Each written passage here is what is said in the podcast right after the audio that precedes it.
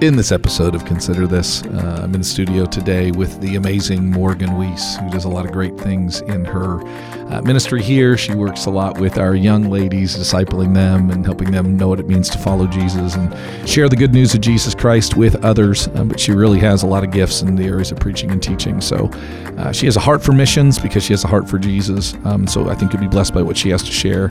Uh, and then Alex Sheets is uh, with us, who is on staff at the table, which serves alongside with our college ministry. And uh, it was a real pleasure to be in Poland with him and uh, just see what God is not only doing through him, um, but what maybe the future might hold in terms of just how he's going to uh, be able to incorporate missions and maybe even particularly uh, the stuff that's going on in Poland um, with what we're doing down here uh, in Stillwater. Uh, so I think you'll be blessed by this update about what recently happened in Poland when we went there to serve the, the refugee crisis coming out of Ukraine. Hope you enjoy this podcast.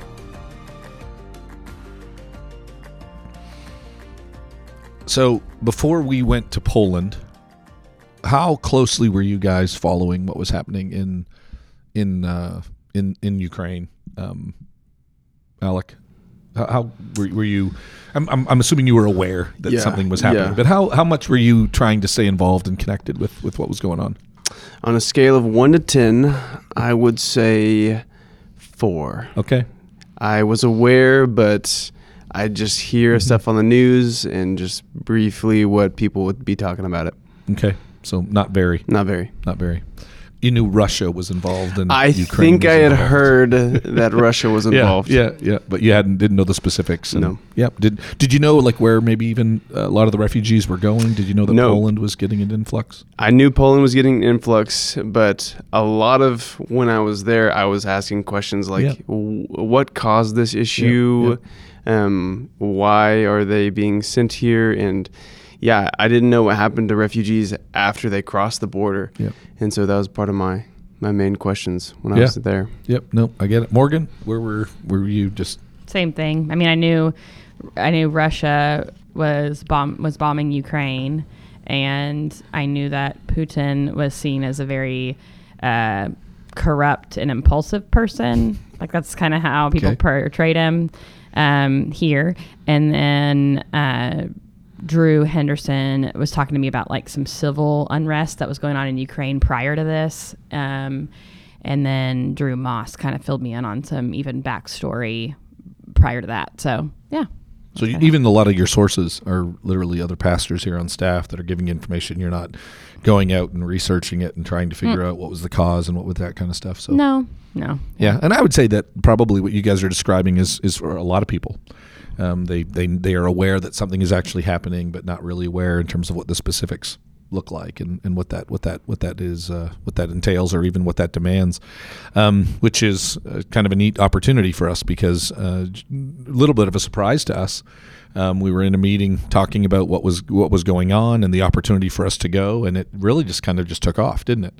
All of a sudden, we're beginning to ask questions about um, do they need us over there, and so uh, this podcast really is going to kind of highlight some of those things. And uh, I'm really excited about hearing what you guys experienced. Uh, in Poland while we were there serving. Um, so I'm going to begin. I'll, I'll, kind of come back with you, Morgan. So uh, we were there. We just got back a little, little over a week ago. Mm-hmm. So we've been home now and kind of still even processing everything. A lot of people have been asking, "Hey, what was it like?" and tell us more about your trip. Um, and I, I want to begin by just asking you. So what was what were some of the reasons behind?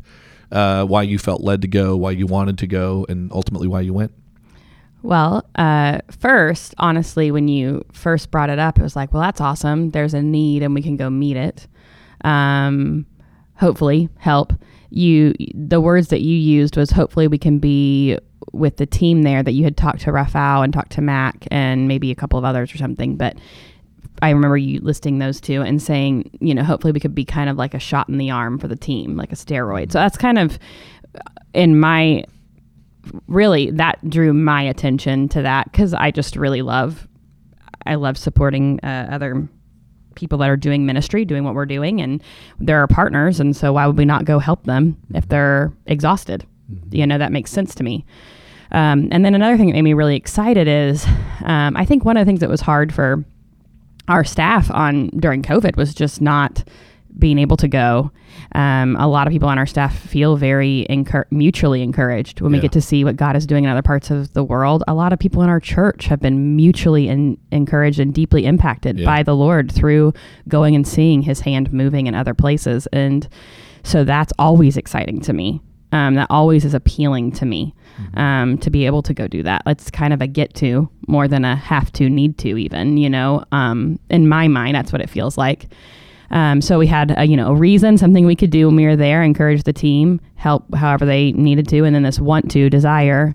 Um, and so then it just became a matter of like logistics, and it was one of those weird things where you're looking around, and you're like, well, I, actually I could do this. Like the next couple of Yeah, weeks, like fits. It fits. yeah, like usually it's like there's a there's a fall retreat going on, a spring retreat going on, or a spring break thing going on, staff retreat, or a camp, or something, you know, Easter, you know, and it was like, wow, I, I think we could actually swing this um, if other people on staff are okay to cover, and they were so gracious to do that. So Yeah. those are the things that honestly it was really encouraging to go see them. I hadn't got to go on a on a mission trip out of the country since I was in high school, and I went as a student with uh, our church to Honduras Yep. um, to Tegucigalpa and Siguatepeque, and that was awesome then. And so I've been out of the country once to see to Israel a few years ago, but that wasn't a mission trip, Yeah. you know. And so just to see what it's just different, you know, seeing what God is doing through through uh, other people. So No, I mean, and I, I, I like the. I remember when we were talking about it. One of the statements that you made was, you know, I, if if if I'm taking someone else's spot that needs to go, I'm more than willing to wait and go at another time. But uh, I also would really like to go. It's been a long time since I have I have gone, um, and I think that's part of it. I mean, I just uh, you know, the Apostle Paul seems to um, talk about the need for us to have desires to to lead or desires to serve, because I I think they're put there by the Holy Spirit, and so I really really appreciated that. So Alec, so why did you feel both led and called and then Sure. sustained and, in going? Sure. Well, this is going to just be a confession. This is honest confession on the mic. The fir- I was not in the meeting when I Yep, no, heard you of all the the stuff that was going down and the needs of Proem. So when I first heard of this opportunity, the first thought that came to my mind was, I get the chance to go to Poland. yeah, I'm gonna go Yeah, and then it was uh, and do good and do Yeah, good. This stuff came yeah. with it. But the more I, s- I sat and thought about it um, and really sat down and, and thought about the refugees and, and serving um, the pro-im team the thing that was that really drew me um, was serving the pro-im team. Um, any sort of long-time partners that we have the importance is serving the local missionaries and so serving the uh, people that are established because they're the ones that do good. Um, and we saw that uh, while we were there. Um, one of the most important um, part of the entire week for us, and we can talk about this later, was just there's this meeting when all of these people who have been serving throughout the entire crisis, they're just in tears Yeah. Talking about how it's just been so hard 'cause they've been going some of them literally 24 hours Yep. serving just driving to the border in the middle of the night picking up people Yep. taking medicine and they're just in tears about uh, just the weight of serving these people and going there and just trying to offer relief to them yeah that was that was worth it Yeah. I also wanted to go and experience it myself. That was um, I've never been around refugees. Um, I've never got to see war, and there's a a lot um, that I got to take back and just learn about a side of life that's been in all history. Yeah, and Americans don't really have to deal with that. Yeah. Um, Yeah. but that was the main thing: serving, serving the partners. Which is interesting because I think sometimes we can become so. Uh, I, I hear people talk, and I've, I've obviously wrestled with this in my own mind, but sometimes we almost want to become so altruistic in our understanding. Like I only want to give, and I only I don't want any selfish motivations within it. And I just think that's really complicated. I don't think it's wrong for us uh, to want to to do these things, to want to see some things that are Yeah. complicated and difficult, um, not just for their benefit, but also for mine. And I, I do believe that there's always this mutual growth that actually takes place. Um, so, you know, we, d- we decided, uh, and, and I was a little bit surprised by it. So, uh, Andrew and I, our son Mac and his wife Olivia and our two granddaughters actually are over there serving with Pro Am and have been there for a long time, um, number of years, three years, and so we're, we've been excited about knowing that ministry. But this obviously is something radically different since the war started on February 24th. Um, they've had this huge influx of refugees, um, and so I knew that there was a kind of an increase in just uh, activities that they were doing, and I knew that there was more that was de- being demanded of them. But I, I never even realized, even though we were talking on a pretty regular basis, that we could do something about it. Um, you know, and so when we began to realize, okay, is there something we could do? The first thing we did was take up an offering. Mm-hmm. And man, I, I, I, was so excited to hear about not only us as a church, but even a number of other uh, Christian people in our community and a, a number of other churches uh, began to say, hey, what can we do? And uh, we recently sent a check to Pro uh, collectively um, through us and our, some other ministry partners and Christians in the community, and it was over hundred thousand dollars, and that that was great. So we did take care of the financial needs, as Maui was describing it. It's about four thousand dollars a day for them to care for the number of refugees that are there that is over and above all of their other costs that they're dealing with on a regular basis. So obviously that's a that that's a big part of it. But then the question became is it helpful for us to put boots on the ground? And it really did just describe what you what you guys described. It allowed us to serve pro am. It allowed us to see what was actually going on. It allowed us to have a better relationship with our ministry partner. So all of those things were were a huge part of it. Um, I'm going to begin back with you, Alex. So what were some of the specific things that you were able to do while you were over there mm-hmm. to bless pro am or uh, father or, or, to, or, to, help you even understand what was what was going on? What were some of the things you did? Uh, there's uh, there's two things that came to mind immediately, even as you were talking about that. Uh, my main uh, work that I had to do uh, while I was over there is I was driving to the border of Ukraine and I was picking up uh, families that had recently crossed over from the war zone and driving them to the pro am camp. And for those that don't understand, I mean, I'd never been in a situation like that, so I didn't understand yeah, either. Yeah. Um, what that looked like is uh, it was a group of us driving about 10 to 12 hours round trip um, to pick up um, families, about seven families. It ended up being about 21 people um, on the first day, and it, I think seven people on the second day. Um, and it was mainly women and children. The fathers had ended up staying because uh, they all had to fight. And these refugees, um, here's the something that just stood out to me. When they crossed the border, they had no plan. Um, and that's just what I just saw was so huge that uh, places like Pro-Am and the church was doing um, there is they were going out of their way to meet people who had no plan because their plan was literally just to get yeah. out of the war zone. Yeah. And I don't even know how they got out of the war zone because they didn't have cars. Yeah. Um, and Kiev was a long, long walk. Um, so we would drive and we'd go pick them up, take them to Pro-Am, and then Pro-Am would go uh, find homes, churches, sometimes in other countries. Yeah, um, yeah. Holland was a uh, a place um, that a church was partnering and sending uh, families to. So I did that for a couple days, and then we had different odd jobs. Um, around the camp, and the odd jobs were rather simple, right? If Very you, simple. If you talk yeah. about them, you're just like, wow, you went all the way over there to do yep. what? To spread out mulch. Yep. On a climbing wall that kids yes, are using, did. and the answer is, yep, yep. we did that actually. Yep. So, to take yeah. it off the hands of the people that had been working for months. Yeah, and yeah. I proudly did that. That's awesome, Morgan. T- some of the things that you did actually, and then I want to talk about some of the some of the experiences that you had with some of the some of the individuals. But before that, what were some of the things that you did? And um, well, if I was just to kind of list, if we were to list out some of the things we did, there were a lot of trucks coming in because a lot of people were donate are donating uh, resources to Pro-Am for this endeavor. So um, at the camp, there were shipments coming in from Italy and Holland and Finland and just a bunch of places, Germany, all around. And we would unload those boxes. And then, even though they might be labeled, a lot of them we couldn't read because obviously we don't speak those languages. But also, even people there, like if you're Ukrainian, a lot of times you don't know Polish. And if you're Polish, you don't know necessarily Russian.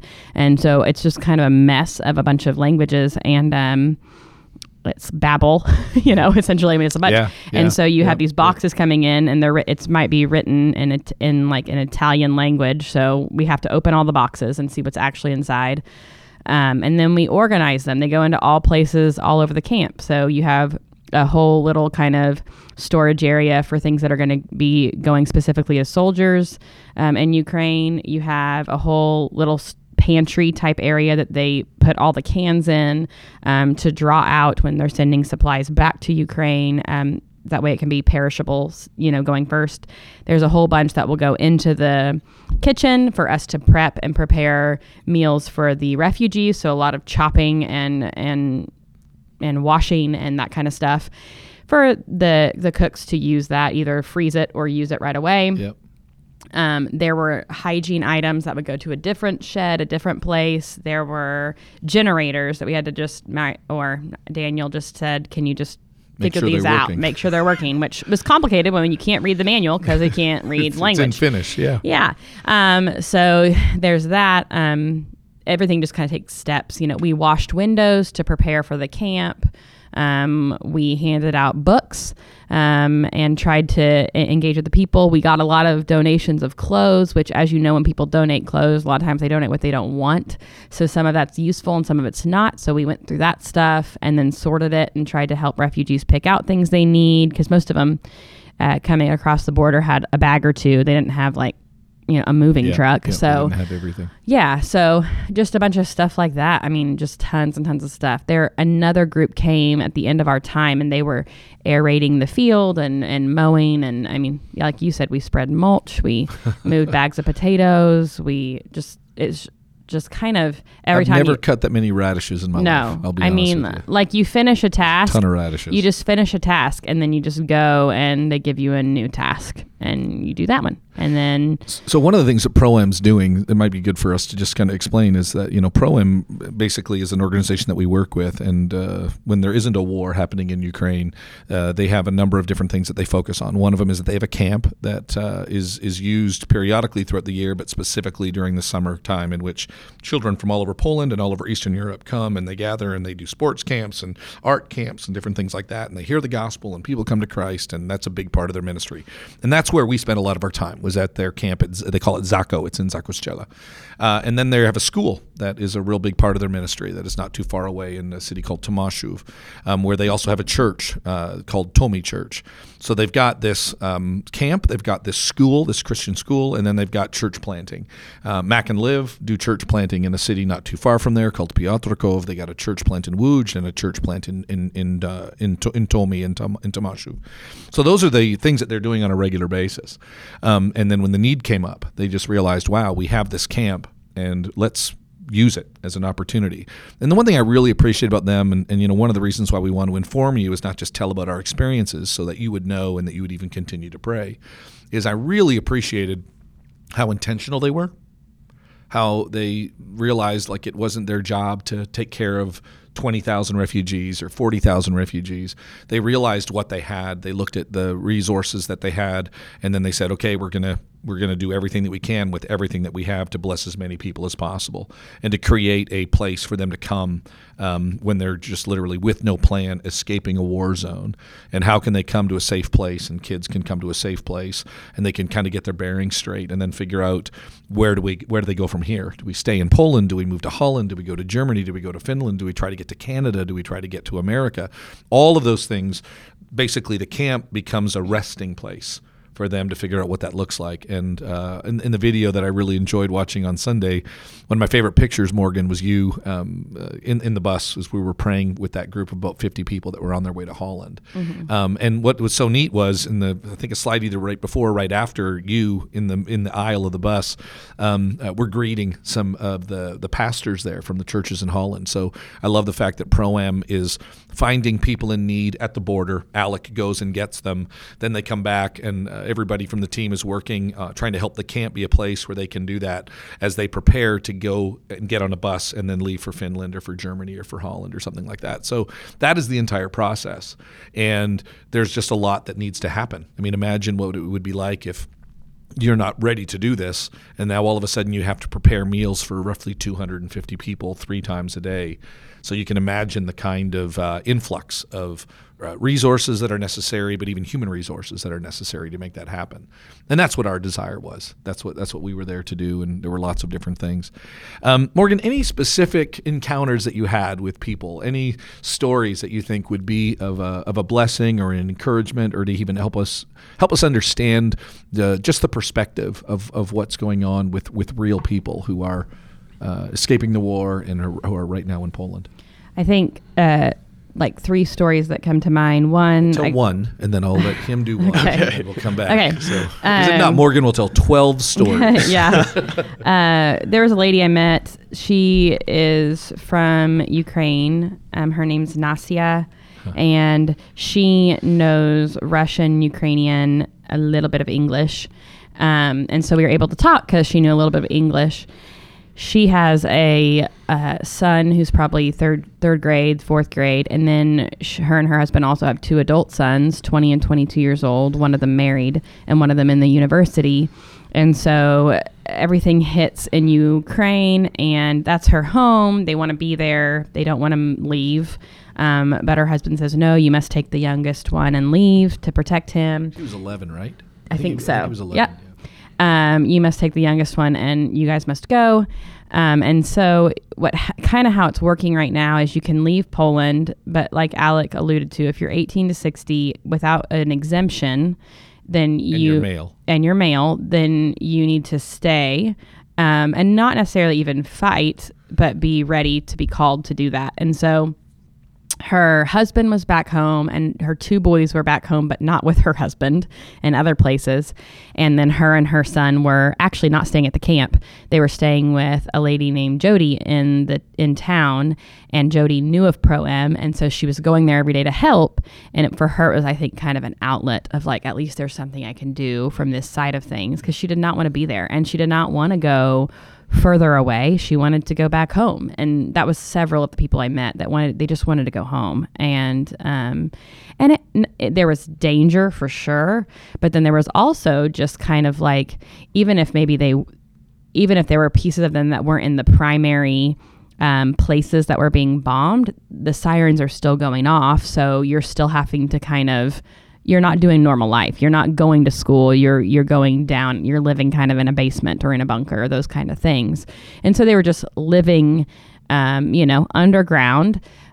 Um, with sirens kind of go- going off all the time, so leaving um, and then trying to support whatever that way they could while they were away. I mean, everybody has a f- everybody had a phone that I saw that Yeah. was able to communicate Yeah. back with Yeah. their spouse. Um, Which is a real blessing. I mean, yeah. Like I asked her, you know, do you talk to your husband? She's like, oh yeah, several times a day. So it's not like, uh, don't think like third world uh, war pictures from even like World War uh, One or World War Two. It's not not that kind of a refugee situation. It's but it's like you know think about even like your neighbors here. Um, you're coming from you know my day my week is like i normally go to walmart and i take my son here and i have i have face lotion for my face and i have I, it's like okay now i can pack one bag and i'm going to leave and i don't know where i'm going don't know when i'm going to come home and i don't know the language of where i'm going i don't know how i'm going to make money i don't know who to trust if this person's going to be a good person if this you know i'm a woman with my child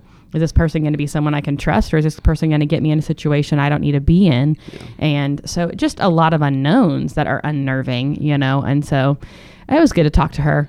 Yeah. Yeah, I loved how she was um, so willing to serve and so wanting to go home.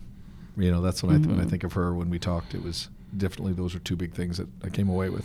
Alec, uh, story that that happened while you were over there that was impactful on you. Yeah, yeah. Um, as Morgan was talking, the uh, story that came to mind uh, um, was the story of Roman's family. Um, Roman is a Baptist uh, preacher, uh, which is so cool to uh, find a Ukrainian Baptist preacher who was trained uh, theologically in the United States. I can't remember exactly where before going back uh, to Ukraine, where he's from, uh, to be a leader in the church. And uh, man, we could just talk about his story um, so much. Um, he, uh, I just got to sit and talk and just listen. Part of his story um, that was just so hard um, to hear. Um, before I even I, I tell it, part of the thing that was so hard on this trip um, is that these families were completely, for lack of a better word, normal families. Sure. Like this could have been my family. This Yep. could have been your family that that had to move because of the situation that, were, that they were in.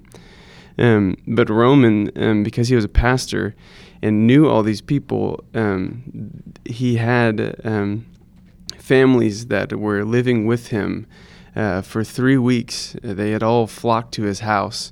And for three weeks, they had been living in his basement. Um, and he showed me pictures of how they had cooked food and how the children had played on, on his iPhone. And, and they took videos and how they couldn't go outside um, for fear of missiles. Um, Because the Russians actually occupied the city where he was, right? Isn't that he wasn't that his situation? I think I think at the end they did end up occupying, and that's what forced them Yeah, to, to leave. Um, but before then, it was something like uh, they were firing missiles between them and Kiev or Mhm. Lviv. Mhm. Um, so there was always missiles going overhead, and so they're just they're just afraid, so they had to stay inside. Um, and so hearing that and getting to build a relationship with his family, and eventually I was playing soccer with them and their kids. Um, man, it, it, it's a sweet memory, but when you realize that you know where they're coming from, it just it just cuts you deep, and it makes it worthwhile that you get to experience that, and in a sense, I guess, help bring them joy and, and remind them um, that everything isn't um, isn't I guess as bad as it seems. But one thing that I was impressed with and that I, will be sticking with me is that their trust in God and their faith Yeah. was just incredible. Yeah. Um, they'd say things like, "I don't know what's going to happen, but I trust God," and and that just that just stuck out to me. Yeah, it's, it was interesting because uh, we you know we have a video. I believe Justin and Amanda produced a video that uh, where we're inter- basically interviewing them and talking to him and his wife, and I got to sit in and listen in on that conversation. Um, it was uh, very encouraging, and as we're trying to talk with them afterwards about what their needs are, you know, they just had this strong sense that God was going to care for them no matter what Yep. that was, and I loved being able to say to them, "Well, then let's stay in touch." Yeah. You know, because we as a church want to not just care for what's happening there in a generic sense, but in a very real sense. And so there were a couple of families that we were able to connect with and exchange information and say, listen, as you're moving forward, we want you to know that there is there are some brothers and sisters in Stillwater, Oklahoma. You you don't even need to know where that is, but we want you to know that as uh, as as brothers and sisters in Christ, that we're here for you and that we love you and that we're caring for you. And but to see their trust that God was going to to, to watch over them was was really really neat. Yeah. Okay, so Morgan, another story. Go. Well, I'm going to tell the flag story. You know, I've told it Oh, like yeah, this 40. is a great story. I've told it a lot of times, but it's one of my favorite moments. it uh. Alec alluded to this. There's this moment where we had got to be invited to a staff meeting with them and with the pro am team, and so they just opened the floor. They do an all staff like for all the different school churches camp like everybody come together they do that once a month and then once a week they meet with their own staff for like their specific area so the camp group will meet together um, the school group will meet together that kind of thing so this is the all month one and the war's been going on this whole time so this is kind of the first time for all of them to come together in this in this environment in this way um, and so there was a Devo and these kinds of things. And then they opened the floor and they said, Does anybody want to share? You know, anybody need to share? And you just kind of get this feel like, yeah, they're not talking. Like, we don't need to share.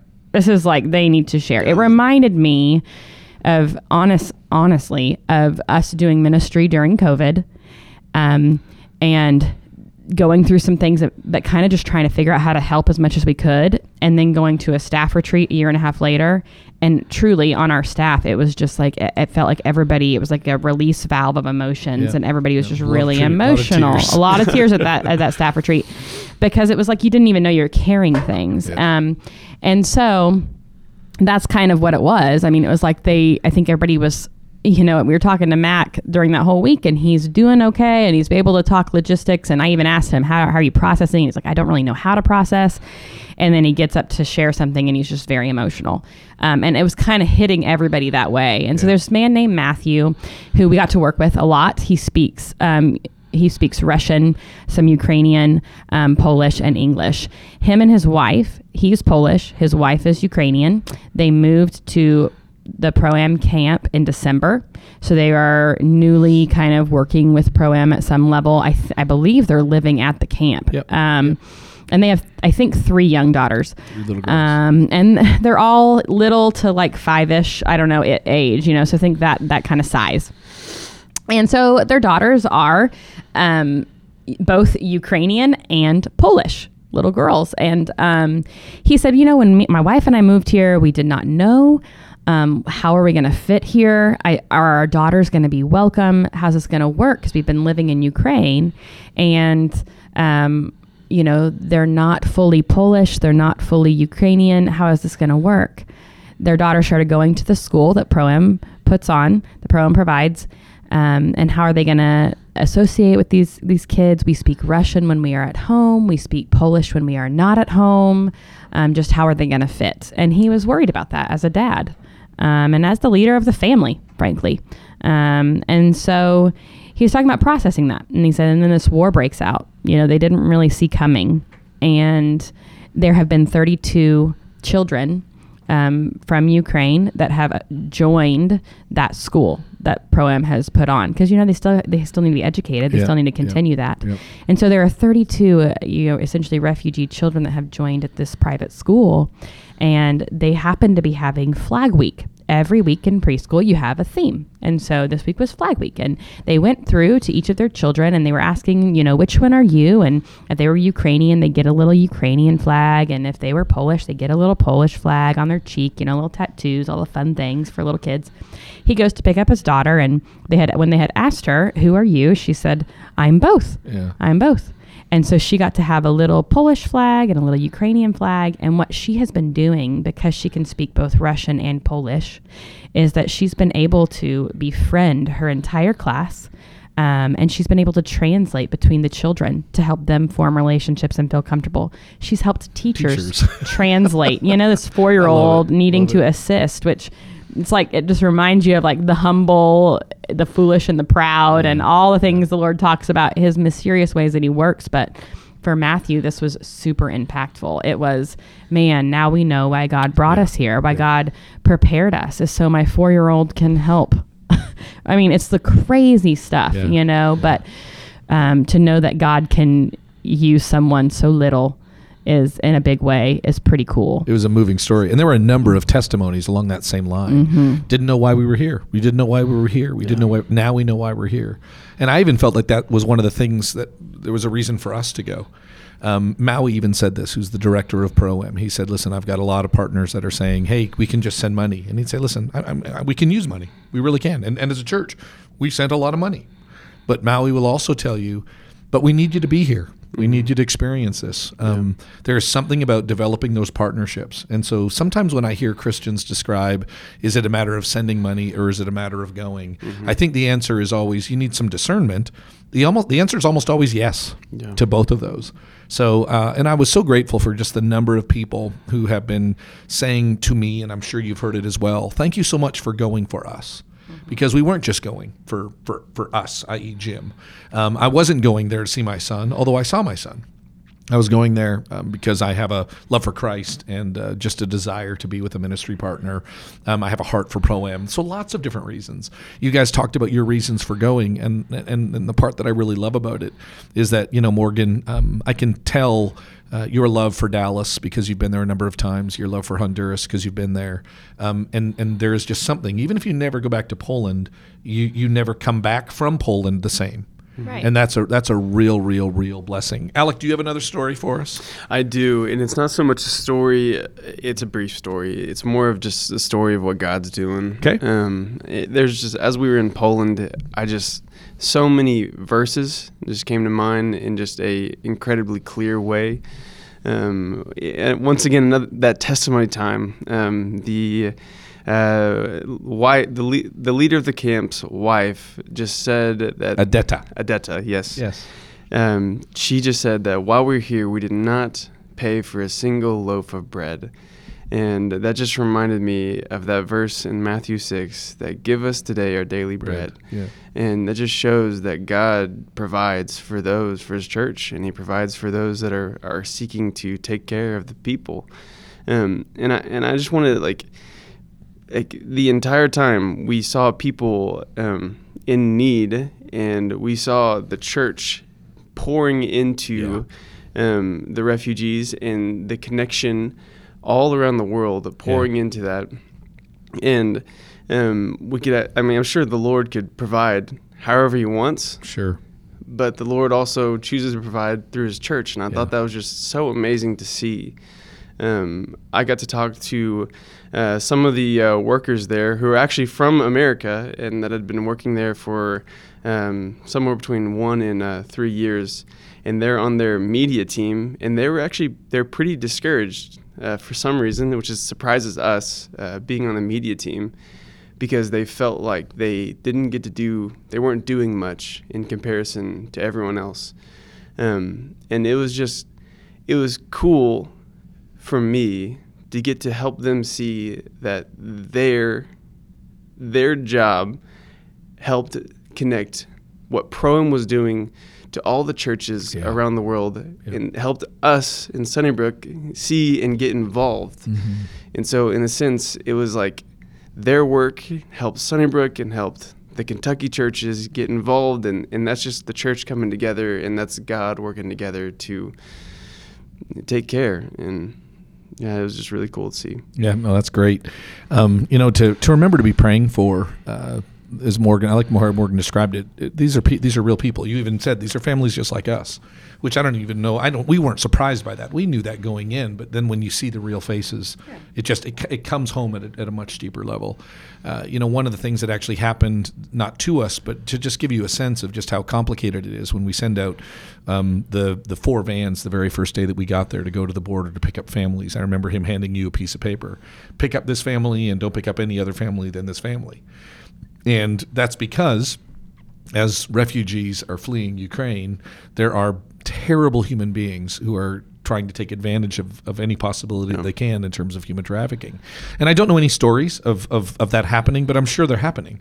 Um, and uh, but one story to just kind of show you just how complicated it is. The day before we got there, uh, there were a couple of American drivers who were even working with Pro Am, and they show up at the border. And as Morgan described, um, if you're between the ages of 18 and 60 and you don't have uh, papers that don't uh, give you kind of a permission to not be there, then you need to stay behind. And so the family that was supposed to be picked up at the border by these two Americans who had a Pro-Am van, um, the, the the the father of the home was between the ages of 18 and 60, but because of a birth uh, defect was was was exempt from the military status, but or military requirements, but he didn't have the paper with him. And so they said, "I'm sorry, you're going to have to stay in Ukraine." And so they had to travel home. So now these two uh, taxi drivers are trying to pick up somebody else, and so they grab another family. Not grab. They uh, they invite another family to join them.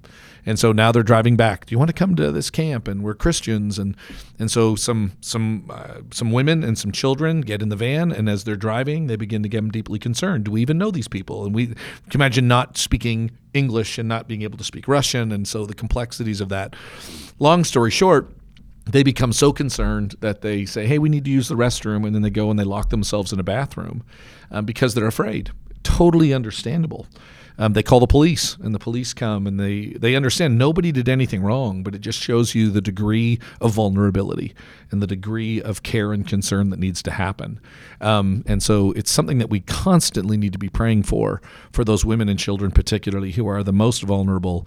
Um, and so I, I love the fact that Pro-Am is trying to care for them and trying to care for them in a very real and responsible way, where they're not just going and, and getting people, but they're literally trying to create relationships and then hand off to other faithful, godly people um, to try to reduce any kind of um, uh, horrific things happening to those that are, are the most vulnerable. You said you had three stories. And you, you I have a lot. You have more than three. Yeah. But why don't you give us one final one? Um, uh, oh, only one final one. Then I would probably say, um, there's another guy there, and I'm not really able to pronounce his name. I only knew him from the testimony time. He was very tall, and he was a basketball player, previously a professional basketball player from Ukraine. Um, him and I think maybe his wife or children or something came over. Uh, they had heard about um, a the camp, the sports camp, and so he came to help because he was a basketball player. So he felt like he could fit and offer services there. But he had ended up staying for years. Um, they ended up moving there, and that's kind of what they did. But he was not a follower of Jesus. And he um, had just recently, within this last year for sure, became a follower of Jesus, confessed Christ as Lord. And it turns out then, whenever the war hit, he was talking about how he's had all of these previous teammates of his, whenever he played for the league, um, call him and ask if they can send their wives and children to him. And so he's had 10 uh, uh women, um, his friends' wives, and 30 to 30 or something like that children come and he's been the connect for them to get where they need to go. And he was just crying, thinking about that. Again, it was one of those, how was God working? And then, wow, look at God working, which yeah. is kind of fun because, you know, in our Genesis study, we just did that with Joseph. How is God working? Oh, wow, look, God was working. And how overwhelmed with emotion Joseph was seeing God's hand come mm-hmm. plan come to fruition and, and, not fully understanding how and not yeah or yeah. even what will happen from here but um but seeing it work and then I would say this is not a story, but I just want to say because I do think we primarily put this podcast out for our people at Sunnybrook. We, you know, we had we've talked about this before COVID. We were going and we were going and we were going and we're we're picking up on that again. And if you have not been to see God working somewhere else, I would just really, really, really encourage you, uh, push you, challenge you to go, um, because really, it really it's a blessing to you, and it's as Alex said, God chooses to use His church um, and one of the things he does is he is he uses his church to encourage his church in other places. Yeah. And it is so cool to be able to go and be a part of that. You come back and you are encouraged and hopefully they are encouraged. I kept hearing Olivia say, "Your energy means more than you know. Having you here energizes us." I didn't even think about this, but Mac and Olivia, who Mac, you know, grew up here in this church. Um, and I haven't really thought about this because you and Andrea have gone, Jim, yeah. to see him. But he just made an offhand comment, you know, yeah, we've been here three and a half years and a group came shortly after we got here. But other than that, we haven't been visited by our church. And, um, and I was just kind of like, oh yeah, that's right, because I forget that because Jim yeah. and Andrea have gone, yeah, yeah, you know, and but I think it encourages them for us to go. I mean, just being able to hang out with them and say, "You're doing good you're you remain faithful. Hang on you know um, this faithfulness to jesus thing it it's like someone told our staff last last year it's a war of attrition thing. It's like you keep hanging on. You keep doing the next thing. You keep being faithful day after day after day even when that looks different. Um, and so that was just really cool to see and it makes me really want to send more of our people to do that. And I think it's important that we realize, um, you know, there's there's a there's a thing that, that a dollar can do and that money can do and the money can provide, but there's just nothing that provides like presence. Mm-hmm. You know, and we, we know that. I mean, just you being there. And, and one of the things that I, I had a number of, of people, both from Poland and from, from Ukraine as well, describing was like they want the world to know what's going on and they want to, the world to not forget. So us being there from the states and saying that is a they, they would tell me is like a sign that others care mm-hmm. um, and not just care, but care about the, the, the terrible things that are actually happening, and that that means a lot to them. Mm-hmm. So you can even read the, the newspapers, and one of the big things that, that those from Ukraine are trying to say, from the president and, and on down, is please know what's happening. We need everybody to know what's going on. So us being there is a, a, constant or very a real reminder to them that there are people that care about them, and then we care about them at the level of of, uh, of God caring about them and mm-hmm. Christ caring for them. Yeah. Um, well, and he he they alluded to Mo- was it Moses holding up his staff? No, it's holding up the hands. Holding the hands. The hands of Moses. To, yeah. yeah. Yeah. So he said, you know, like they're there trying yep. to do what they can they're do. Moses they're Moses. Uh, you know, in this analogy, right? And it's just, but don't forget us. Come back to us yeah. keep this up. And so we want to do that. So that's why we come home and we want to share. Yeah. Because we want to do this part with us too. And yeah. then we want to send more. And we've got another plan or another trip planned actually. So we're going to be heading back in June. Um, so one of the other things part of this podcast is to try to encourage um, maybe those who are going. We're not trying to take a whole bunch, but we're definitely wanting those people that are interested to at least find out more about it. So if you'd like to hear more about what, what we did or more about what is going to continue to be happening to, to help the, the crisis that right now is in, in Ukraine and to serve Pro Am and their ministry there, please reach out to us. We would love love to continue that conversation. Thank you so much, Alec and Morgan. I really appreciate the both of you, and was so glad that both of you um, felt called and led and served so faithfully. It was really a, a, joy and encouragement, and I'm looking forward to seeing. I'm sure we'll have future podcasts about how uh, what God has begun in you and in that connection with with Poland will continue. Um, and we're just going to kind of leave that to Him to work it out.